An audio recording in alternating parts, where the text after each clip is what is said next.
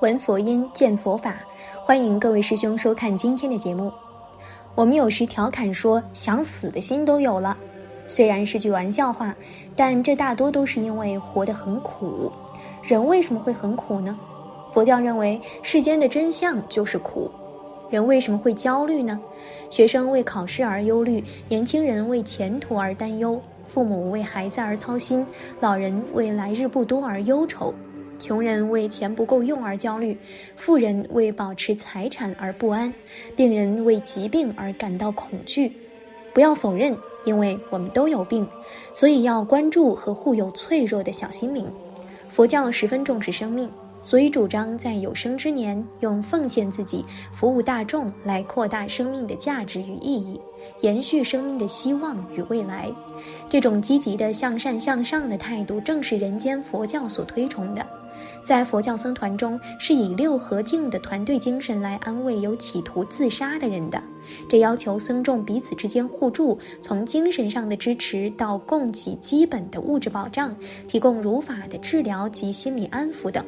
阿含经记载，一名叫禅陀的人想自杀，佛陀的弟子安慰鼓励他，并帮他化解了关系矛盾，让他缓解了痛苦。作为佛弟子，对病人，特别是病重者，更是要探望并给予精神上的开导。这便是佛教看病福田第一的意义所在。当面对陨落的生命，要感同那一份苦受，理解他们的无奈；当面对有轻生念头的生命，发现并及时关心帮助，是最好的支持。而南怀瑾老师针对自杀这件事儿也做出过不少开示，小编为大家整理出了一部分，希望这剂治心方大家一定要收好。佛在世的时候，有小乘的阿罗汉证得了性空，但是这个身子还不能了，就自杀了。讨厌这个身子，烦极了，要吃饭又要上厕所，喝了水又要去撒尿，吃了喝了都留不住。佛经在戒律上讲明了，不可以自杀，自杀是犯罪的。当然，每个宗教都反对自杀。据说自杀的灵魂连阎王也不要，因为在他的簿子上没有登记，时间还没到你就做了逃兵，不行的。既然地下不要，天上也不收，人间又回不来，所以据说是很可怜的，比一般做鬼的还惨，漂泊无依。我们中国的文化《孝经》说：“身体发肤受之父母，不敢毁伤，孝之始也。”就是重视此身，所以说君子不立于危墙之下，也是这个意思。街上正在建筑的高房子，墙边是不能走的，这就是中国儒家的戒，同身体发肤受之父母不敢毁伤是一个道理。爱惜你的身体就是孝顺父母，因为父母看到子女有病痛是会痛苦的。佛教大乘戒律也有这样的含义，如果随便把自己的肉体出一点血。等于犯了出佛身上血一样的重戒，因为此身就是佛身，算不定你明天悟道了，你就是佛的应化身了。对身体上做任何一点伤害，等于犯了大乘的杀戒。这个故事发生在川东万县，有一位牢里的犯人想逃。这个人没念过书，只听过《西游记》里有个孙悟空，本事很大，上天下地变来变去，所以他在牢里天天就念齐天大圣孙悟空，求你救救我，传我一点本事，让我逃出来。天天念，天天求，怪了。结果夜里做梦，孙悟空来了，教他打猴拳，坐了七八年牢，练了七八年猴拳，猴拳练得出神入化，手一挥，铁条就弯了。他大摇大摆地从牢里出来，逃出来以后就靠教拳为生，同时也做了很多好事悔过。有一天夜晚，看到一位穿白衣服的女孩匆匆忙忙地钻进一座宅院里去，他好奇，运用他猴拳的功夫也跟了进去。可是进去以后看不到人，难道是猪八戒的徒弟？再仔细一瞧，有个房间露出微微的灯光，里面一个年轻女子准备上吊。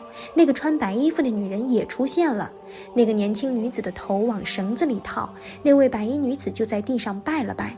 她懂了，在牢里，她听过凡是人想自杀都有鬼在作祟，便赶紧一个箭步上去，把那个上吊的女子救下来。那个女鬼也跑掉，家里人都出来谢她，不在话下。她回家后，女鬼也跟来了。睡觉的时候，女鬼找上他了。女鬼说：“你破坏了我的事，你非死不可。”他说：“我是孙悟空的徒弟，你这一套对我没有用。”女鬼说：“不行，你非死不可。”好吧，他就把绳子拿来挂上，脖子一运气，当然吊不死。女鬼跪下一拜，他马上感受到一股无形的重力从肩上下来。女鬼第二拜下来，力量更大，绳子也断了。这个女鬼奈何不了他，结果就哭起来了，因为找不到替身，无法投胎，很伤心。他看这个女鬼也蛮可怜的，他说：“这样子好了，我们两个合作，你是鬼。”哪一家出事，你比我清楚。我会武功，我们去救人，功德做满了，你好去投胎，我也好赎罪。女鬼也答应了，不再去害人。好了，这两个，一个是孙悟空的徒弟，也是逃犯，一个女鬼，就合作起来。经过了五六年，做了很多好事。有一天，女鬼向他跪下来，孙悟空的徒弟一看，感到奇怪，说：“哟，怎么了？又来了？不，我感谢你。”这几年跟着你做了很多功德，现在阎王那边通知我可以不用找替身直接投胎了。女鬼还告诉他到哪里投胎，而且是个男孩，一百天后去看他。他说：“好呀，恭喜你。不过你走了，没有人给我打听消息。”两人互道珍重，就此告别。但是女鬼出了门又走回来，怎么还有什么事儿？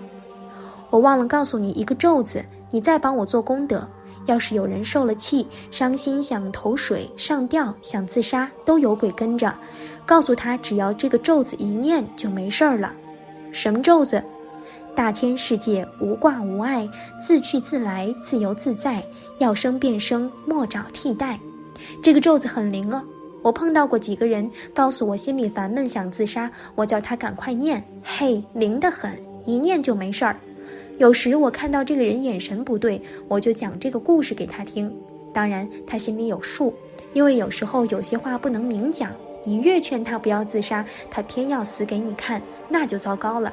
告诉他这个故事，回去一念，自杀的心理就去掉了。你们回去也讲一讲这个故事，替那位女鬼做做功德，不要小看这个咒子，这是有道理的。自弃就是有很强烈自卑感的一种人，常常听到年轻人讲：“老师啊，我是没有希望的了，我不行了，我是白痴啊，或讲我是笨蛋啊，我永远没办法。”这些都是自弃的话，不过这些还算是客气话。真正自弃的人，有些是灰心到极点，想走自杀的路，结束自己的生命。我们人当情绪高涨的时候，觉得自己很了不起，自我崇高，自我英雄；当情绪低落的时候，觉得自己一无所能，活不下去。所以人啊，经常在这两种心理之间摇摆不定。所以我们特别强调一点，希望青年同学们注意：我们一般人的心理，随时随地不是走入自暴，就是走入自弃的境界。那个既不自暴又不自弃，非常平稳也很平凡，那就是最大的成就，就是最高的学问。人生难得，这个生命存在是不容易的。因此，佛学认为自杀是犯戒的，不准你自杀。为什么人要自杀呢？觉得世间很苦，活受罪，早一点自杀就解脱了。错了，这反而使你罪上加罪。判你的刑期没有满，你自杀就是从监狱里逃脱，逃脱反而要更受罪，更加刑。所以自杀不是解脱的办法。我常常告诉大家，学佛有时候说谎是无畏不施。譬如这个人有困难了。老师啊，老兄啊，你看我过得了关吗？没有问题，一定过得了关，我支持你。你支持个什么呀？自己也过不了。可是你这么几句话给他精神一鼓励就过去了。譬如有一个想自杀的，你劝他不要自杀，这个事情一定解决得了，不要怕哟。这不是乱吹自己有什么本事解决人家的问题，而是你给他精神的无所畏惧。无畏不施就是消除别人的恐惧。我常讲，有时碰到极度绝望的人都准备要自杀了，我就对他说：“你等三天，三天之内一定会有解决的办法。”其实我说这话一点把握都没有的，按戒律是犯了妄语戒。可是他得到精神支持，过了一天半就不想死了。我宁可犯戒，这划得来吗？这一句谎话救了他，就是无畏不施。真的无畏不施是大政治家、大救世主的行为。永嘉禅师在《正道歌》也说：“幻化空身即法身。”大乘菩萨戒自杀是犯了重戒，等于杀了佛、菩萨、罗汉。你的肉体就是佛的肉体，算不准你明天悟道成佛，而出佛身血是入无间地狱的罪。残害自己身体，任糟蹋自己身体，浪费自己生命，都是犯菩萨戒的。前面曾提过，儒家文化的《孝经》也说：“身体发肤受之父母，不敢毁伤，孝之始也。”这个观念就是要保重身体。因为身体是父母亲生育养育而来，他们希望我们能健康。你把身体毁伤了，就是不孝。又说君子不立于危墙之下，也是这个道理。好了，今天的内容就和大家分享到这儿了，那我们下期节目再见。